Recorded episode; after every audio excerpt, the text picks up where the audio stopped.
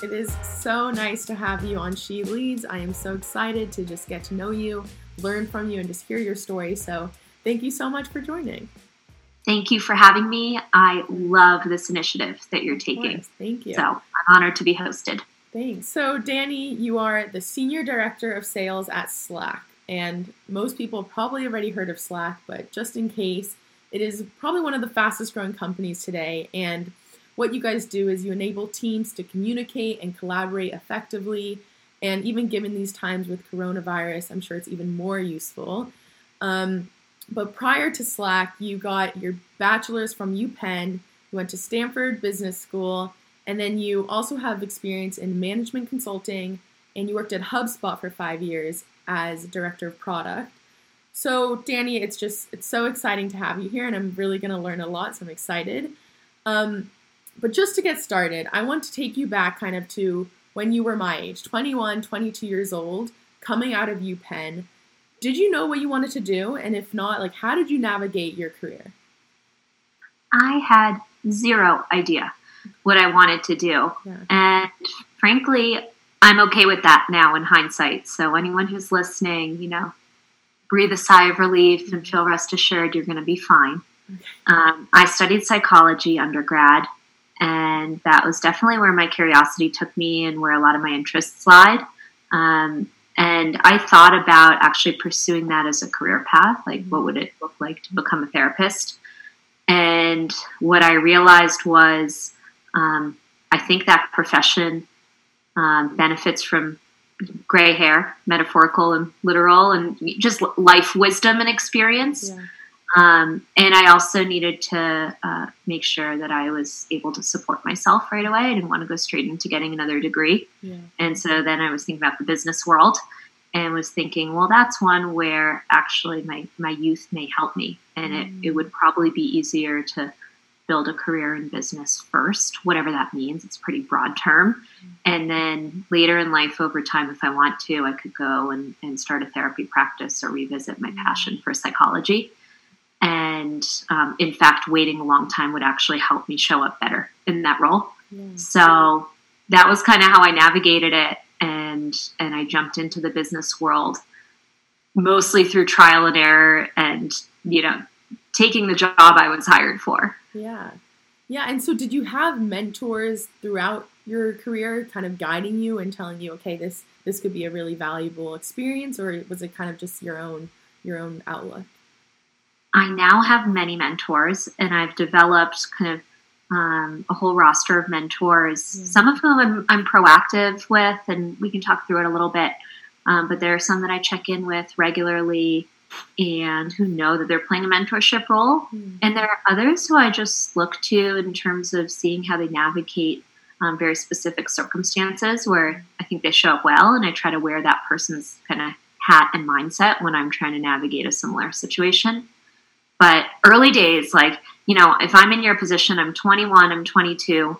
On one hand, I can imagine that you're looking around at your peers and you're you're trying to make sure that you measure up to whatever they're doing and that you feel like you've gotten a job secured um, so that you know what's next. But on the other hand, you know, looking back, I would say you should absolutely prioritize fun and adventure right now. Like you, you have the rest of your life to figure out, you know, how to navigate your career and make sure every step is productive. Uh, but you'll never have the freedom that you have in your early 20s. Yeah. So, you know, let's say COVID aside, if there's an opportunity to go abroad and just do something that sounds fun or really intellectually stimulating, do that. Do not worry about getting into the perfect rotational program or, you know, even if you're younger and you're 19, like don't worry about getting that perfect internship that's going to lead to the perfect job. There is time. And uh, I definitely just like guessed my way through the early years. And you know what? I was able to make up a really um, intentional sounding story in hindsight, where like somehow all the pieces of the puzzle came together, and I wouldn't have gotten to where I am now without that. But it's not like it was pre um, scripted or super intentional yeah. along the way, and so yeah, like, and I okay. and I think that's I think that's so valuable too, especially especially people my age, we kind of get in this, or a lot of people, honestly, like regardless of age, you get into this mindset where, okay, I'm going to plan on my life five years from now, 10 years from now. And even like, for instance, coronavirus right now, it's kind of taught us that, look, you can plan because it's good to plan, but at the end of the day, things change and you have to kind of be flexible with that and just take it as it comes.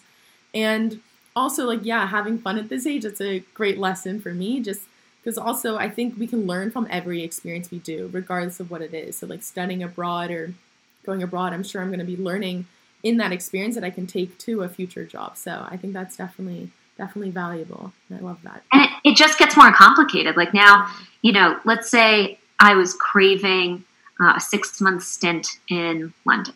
Yeah. That would mean um, thinking through my own career. That would mean impacting my husband's career. That would mean thinking about what it means to relocate an eight and a half, eight and a half month old daughter. So like it just it gets complicated. Yeah. So I would say in the early days, um, you know, follow your sense of adventure, and then also just like you're doing, um, tap into where your natural curiosity takes yeah. you and let that be your guide because that's like that's the most telling sense of where you're going to find fulfillment in your career. Yeah i love that. Okay so now kind of walk me through you went to business school and afterwards you went into management consulting. Did you like that? Was that somewhere like what drew you to that and what drew you out of it? Yeah so i um I actually started management consulting right after undergrad. Okay. And I went into management consulting because I mean, frankly, it, it was a very common path for um, Penn undergrads to move into management consulting. Mm-hmm. And what it represented to me was business boot camp since I was a liberal arts major. Undergrad, I hadn't really um, deeply gotten an understanding of how businesses operate and grow. And this was a way to get paid while learning that and hopefully provide value to the companies I was consulting. Mm-hmm. And um, I would say it was very valuable, uh, almost two years of my career, but it was not. It was not a natural place for me to continue building my career, and like that, that took a little while for me to figure out. Um, I would say I showed up to work and I wasn't naturally curious about the problems I was solving. I wanted to do a good job and be a really good employee. Mm. Uh, but that was like my first inkling that I might not be in the perfect fit role. And what I learned, again, like through trial and error over time, is that I thrive when I am working really closely with other people mm. and when my job is really social in nature and when it's customer facing in nature. So rather than just flexing analytical muscles in my brain and you know, and, and building models alone in an office. I need to be out there and interacting all the time. Yeah. So I'm interested. Was this kind of a daily re- realization where you were like, okay, I need to interact with teams? Or like how how often should we kind of tap into how we're truly feeling? Because I feel like it's easy to get lost in the daily task and be like, maybe maybe this is just what I'm supposed to be doing right now. It was not a daily realization. Um, I did feel committed to um, sticking with the role for two years, in part to number one, learn what I wanted to learn. Number two, follow through with the commitment I made to the company. Yeah. Um, and number three, just um, I guess just have the discipline of doing something that is hard and and perhaps unnatural, mm-hmm. and building a muscle that will serve me well. So it wasn't like on on day five i thought this is hard. It might not be a good fit for me. Mm-hmm. i thought this is hard. It probably means it's worth learning. And i practice like i started reading the wall street journal every day. I'd try to open that up for discourse during lunch with people more senior than i to practice speaking intelligibly about what was happening in the business world. Yeah. so it was really valuable and it wasn't until a year and a half in that i even considered looking elsewhere. Mm um, and once I did, I cast a really wide net. At the time, I didn't have mentors. Like, again, I, I was not nearly as proactive as you were so early in my career. And I don't know if I would have had the guts. Like, I, I only gained this once I entered sales. And I realized that people respond to cold emails and cold calls all the time. Yeah. Um, but until I entered sales, I didn't really realize that people are happy to just sit down with you and yeah. share what they've learned. And in fact, there's probably, you know, there's a psychological gain on my end to feel helpful to the yeah. next generation. No, definitely. So, so when did you discover sales and something where you were like, okay, this is something I'm passionate about. I'm talking to customers directly. I'm working in teams. So, when did you discover that? So, I discovered it through happenstance, but I do want to urge you and anyone who's listening to consider it more proactively. Mm. What happened was I stumbled upon HubSpot, which at the time was a teeny tiny company, mm. just above 50 employees and totally fell in love with the company's culture. Like you, you could tell just through the blog content that was written what kind of a company it was. And then as soon as I interviewed, I applied to a number of roles. And I remember there were different recruiters internally helping me figure out which role was right. And they're like, well, what are you? Are you sales? Or are you a consultant, which was what we called customer success? And I was like, I don't know. I just want to work at this company because it feels vibrant and it and it's exactly what I'm craving right now. Yeah. And um, and what I learned actually in, in, hindsight afterward with that that didn't serve me very well. Um, when a recruiter is talking to a candidate, they want to hear passion for a specific role. So even if you haven't made up your opinion, like that, I am absolutely born to be in sales or I'm born to be in customer success. Get yourself excited about one or the other. Maybe you know seek mentorship from some folks earlier and develop a point of view because um, accidentally I, I, probably came off as a little bit wishy-washy. It was like hubspot's my goal. Yeah. put me where you want. Pay me if you want to. I don't care. I just want to i want to work here. Um, and then i ended up in sales because that's where the ceo put me after interviewing with him and thank goodness i did um, I learned that sales is a perfect combination of psychology, which is what I had studied and where my passion was, and strategy. So you are constantly trying to get into the mind of the buyer and think about like what matters to them, like what mm. um, what can I to a certain extent assume about like ways that I can be helpful and then how do I let their guard down and pressure test some of those assumptions so that I figure out whether this is a good use of time. Mm. And I would have done that job for free. Like it, it just felt really good to sell something that I think people need. So if you are considering a role in sales, I would say one litmus test that you could use is would I think that any family member who is running a company or any good friend who is running a company would be crazy not to use this product? Mm. Like, do I just deeply believe in what this product does? And, and I really want everyone I know and love to use it. If the answer is yes, you're naturally going to be able to sell it with yeah. a little bit of coaching. If the answer is no and it's a little bit commoditized, that may not be the right product for you to sell. Like it's, mm. it's not going to feel as natural. Yeah. And I, it's kind of also a test in a sense about the company that you want to go work at because you were so passionate about HubSpot that you really didn't care what role it is. But I think once you were in sales, you already had that passion for it that you were going to succeed in selling it. Um, would you say that's right? I think that is spot on. And yeah. particularly early in your career, actually, no, at any point in your career, um, the company you choose matters far more than the role you choose, and certainly more than the title you get or any um, small discrepancies in the compensation that yeah. you're earning. And, you know, this, I'm not the first to give this advice. This is Sheryl Sandberg's advice about um, jumping on the rocket ship, but yeah. I completely believe in that.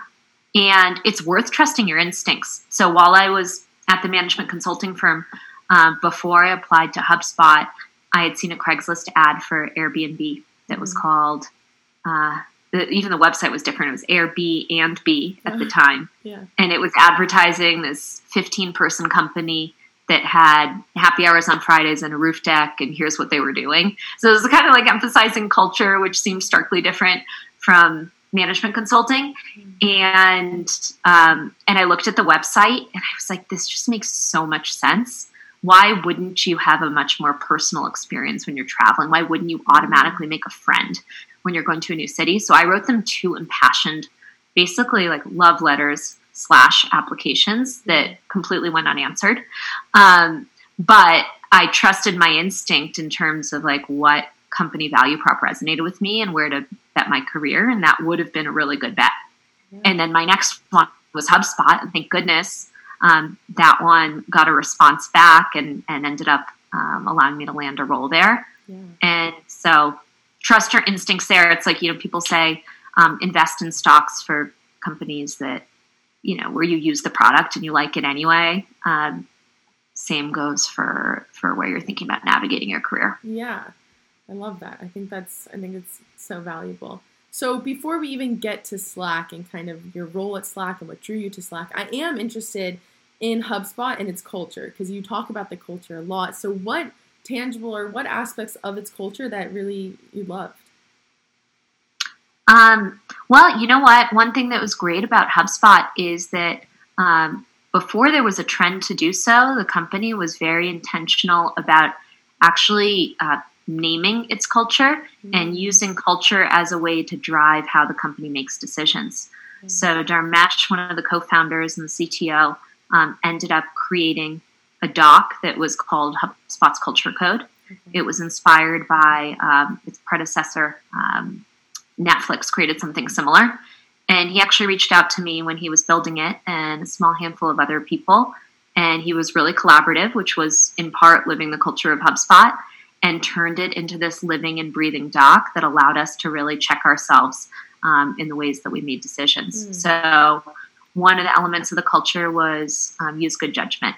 And it's so simple, but instead of needing like layers and layers of bureaucracy before you make a decision, that was that was really the the guideline that was built into the company's culture and i think that was really liberating for people for mm-hmm. figuring out you know what do i do next or solve for the customer um, that's yeah. a really simple and straightforward way to guide decision making and i think at its best a company that names its culture and uses that to make it very clear which way to go in a decision is a company that's doing that well and and i would say slack is is a perfect example of that too yeah. So, okay, great segue to Slack. So, what drew you to Slack? How did you just what, what stage did you join it as well? Because now it's grown to a much bigger company. Yeah. Oh my gosh, I feel so lucky.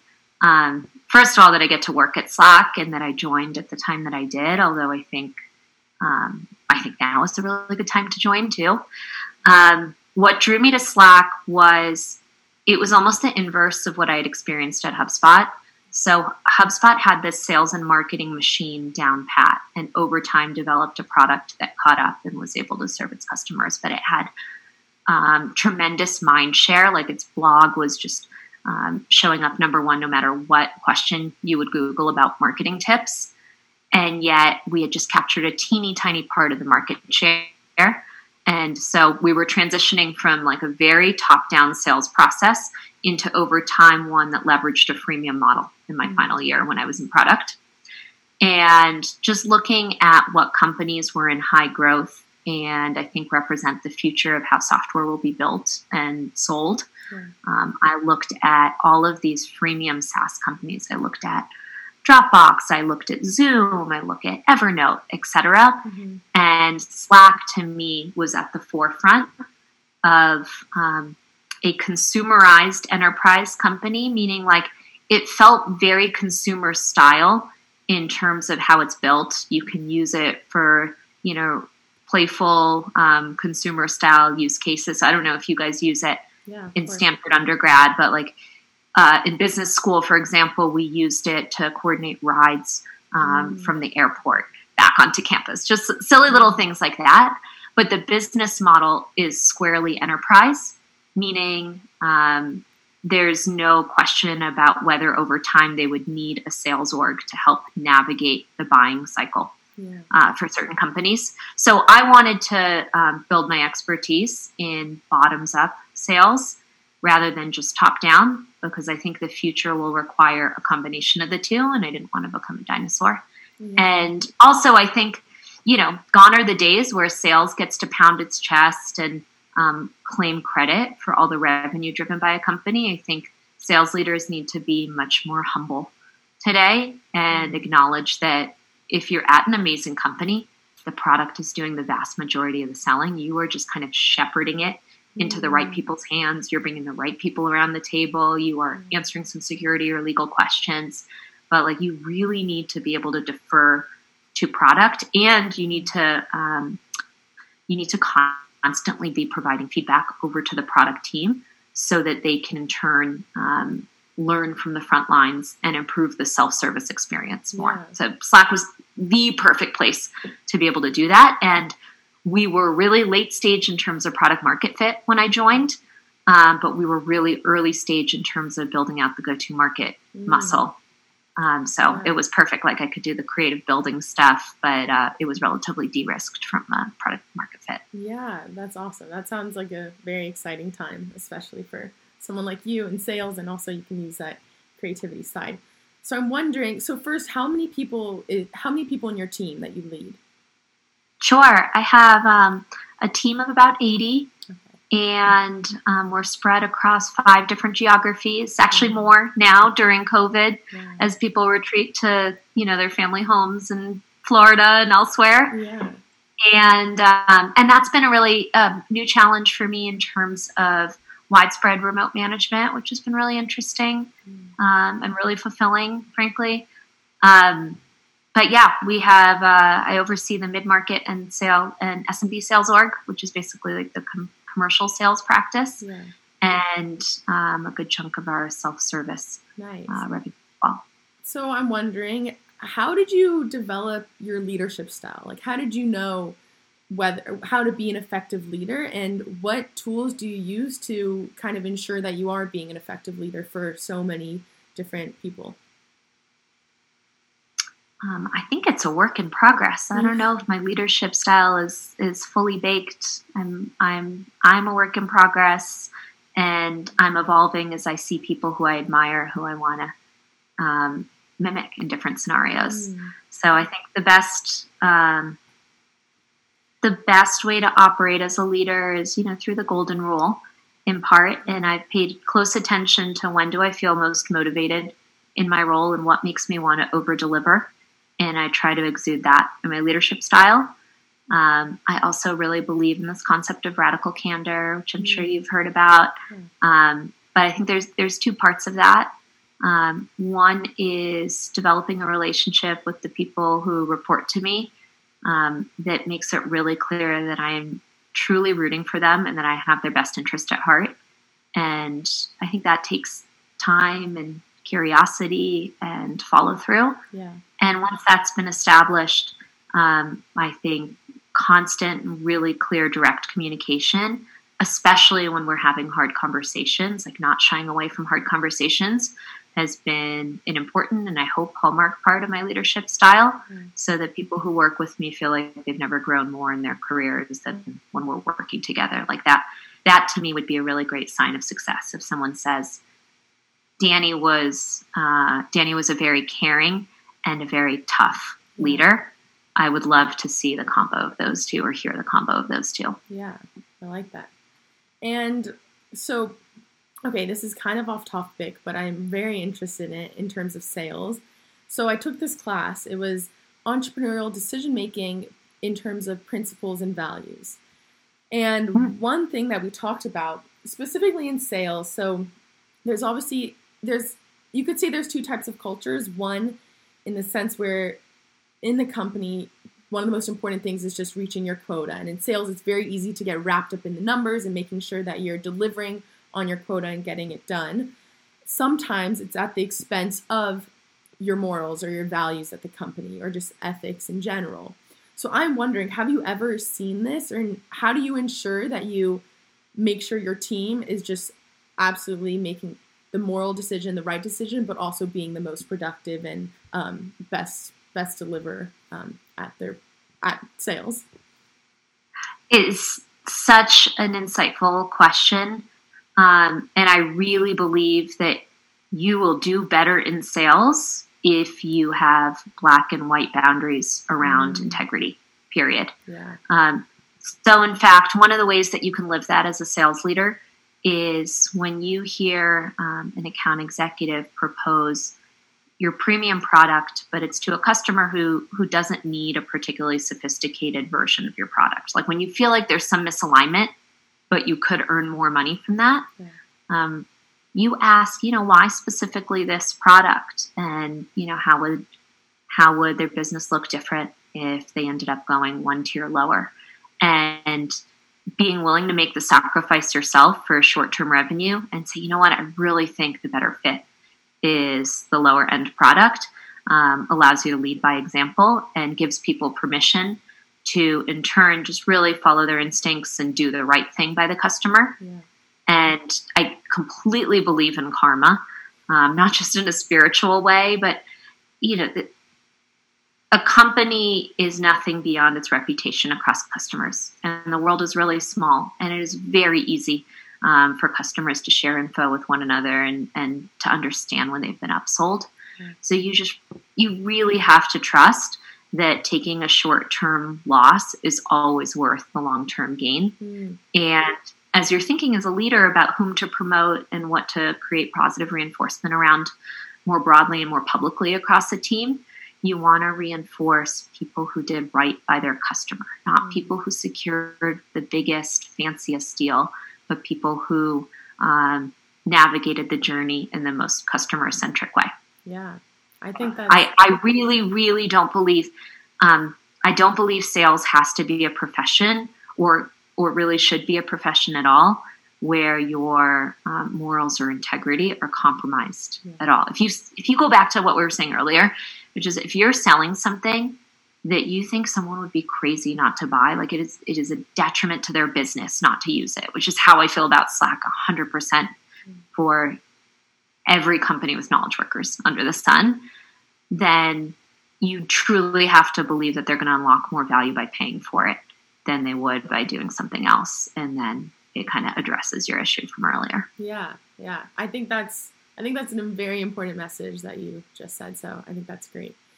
And okay, two more questions before we get to more fun ones. But I've heard that there's definitely less, definitely a gap in female leaders in sales compared to males and I'm sure it is closing um, since previous years.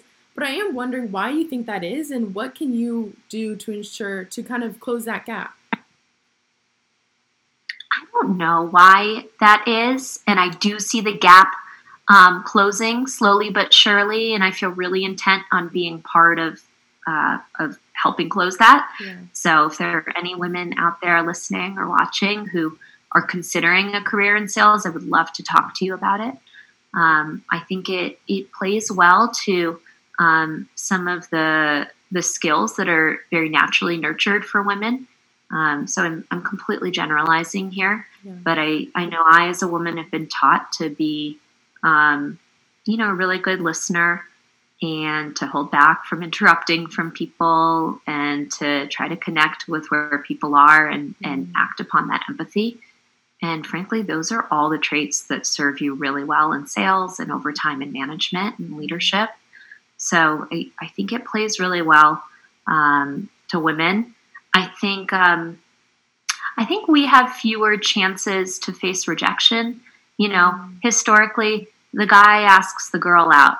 So you know, if you're a guy and you've asked six different girls out over the course of your 20s and you've heard no and you know how to let it roll off your back, well, maybe you're okay with rejection. Yeah. And sales requires a lot of resiliency and comfort with rejection.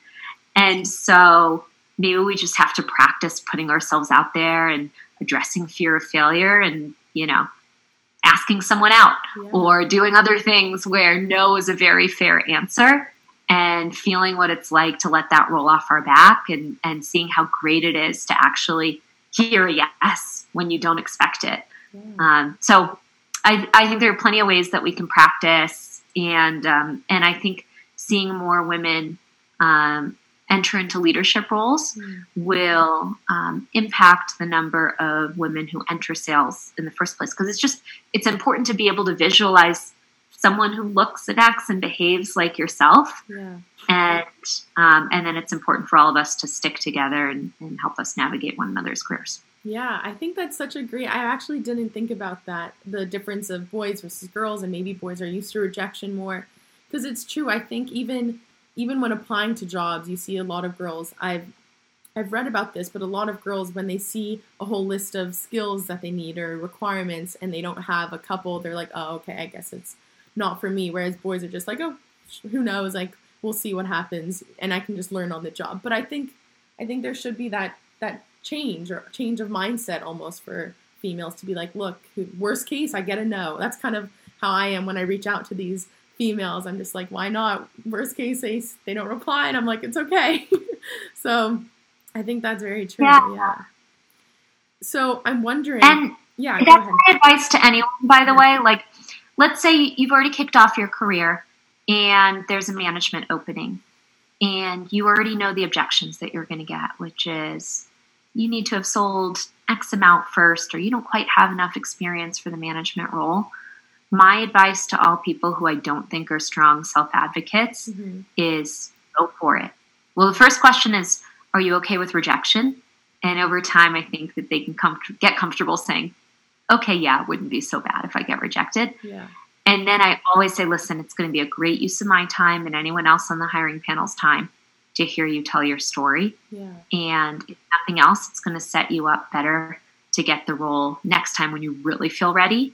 So why not do it when, like, even if you're not quite there yet, take the at bat and practice, yeah. and everybody wins. Yeah. So before we finish, I really, really want you to talk about. I know you're a big believer in goal setting, and you've used mm-hmm. this in navigating your career path. So yeah, tell me a little bit more about your process in goal setting and what it looks like, and yeah, just in general, just for others to use. Sure. Yeah, I really believe in goal setting um, for a number of reasons. I think the data supports that goal setting can play a really important role in your career, and specifically writing down your notes mm. uh, about your goals. So there is, um, I think there was a study at Harvard Business School that said that three percent of people within a graduating class had written down their goals. And that 3% um, ended up making more money over the course of a 10 year span than the combination of the remaining 97% of people in that class. And I say this not to emphasize the importance of money and happiness, because I think those two are pretty decoupled, frankly. But it is an indicator that putting something down in writing makes it that much more likely that you are um, going to achieve it. Like it almost adds a level of personal accountability. And then I think mm. you up that accountability when you find a partner in crime to share it with. Mm. And so, and that's actually what ended up inspiring my journey to business school. I had a meeting with an exec coach when I was at HubSpot, and um, we were going to do an annual goals review. And I hadn't thought through goals, and I thought maybe business school should be on there. And so I shared that with him and I wrote it down. And lo and behold, like that that's what that's what kicked off my journey to applying to business school. And my goal was not even getting accepted. My goal was to be extremely proud of the effort that I put in to applying, like feeling like I didn't leave anything on the table because I trusted, you know, there's an element of luck and fate and other things involved there. And I'm so, so grateful for that. So, my suggestion would be um, think think short and medium term about what your goals are. Be open to that being uh, an evolving process. Write down both. Um, you can um, do that one to two times a year, and you can pair that with you know New Year's mm. or like a particular date or something that bakes in the tradition, mm. and then find someone that you can share it with to make it that much more likely that it will um, that it'll come to fruition. And if nothing else, you're going to have this amazing um, this this amazing documentation of how you've thought through your your personal and your professional life over the course of years, which I think will serve you really well. Yeah, I think that's great. I think I agree. A lot of people I've talked to talk about goal setting and how writing them down is that much more important. And it's almost like putting it into the universe. Like I'm big into just like once it's out there, then it's even more so you have to be like, okay, this is what these are the steps I need to get there. So I love that. I think it's I think it's so valuable. I took it to a crazy level when I when I first learned about this. Yeah. Um, it was through one of my first bosses and mentors, Pete Caputa at HubSpot, and I painted a full wall within my living room with chalkboard paint, which was trendy at the time, and I um, and I wrote down my goals, personal and professional, in chalk on the living room wall, which is like taking it one step too far, frankly. But everyone who walked in my house would basically have this conversation with me about them, and it really held me accountable yeah. to achieving a number of those. So you know, that's one end of the extreme. Writing it down in a moleskin is is the other side of it. Oh my! So did you have it up there for how long? I had it up. I have a photo of it, it. Um, and then uh, and I haven't done that since, but Yeah. I I do still I I do still put pen to paper. That's so cool. That's awesome. So, okay, final questions. What is a passion or hobby that you have, Danny, that's unrelated to your work? Hmm. Well, I kind of hinted at this earlier. Um, I'm very passionate about helping people address mental health, so that's where a lot of my volunteer work um, lies, and and that's where we focus on any sort of kind of charitable investments. yeah. Um, I want to, I I want to help people think about seeking help as a brag-worthy um, type of initiative, as opposed to one that um, involves stigma. So I mentioned an executive coach earlier. I think that's gaining some steam. Yeah. And I think people, the more sounding boards we have, the more people who hold up mirrors to our faces and make us look internally, as opposed to you know blaming any of the any of our circumstances on the external world. You know, the better we show up as as colleagues, as partners to our spouses, and Yeah. as individuals.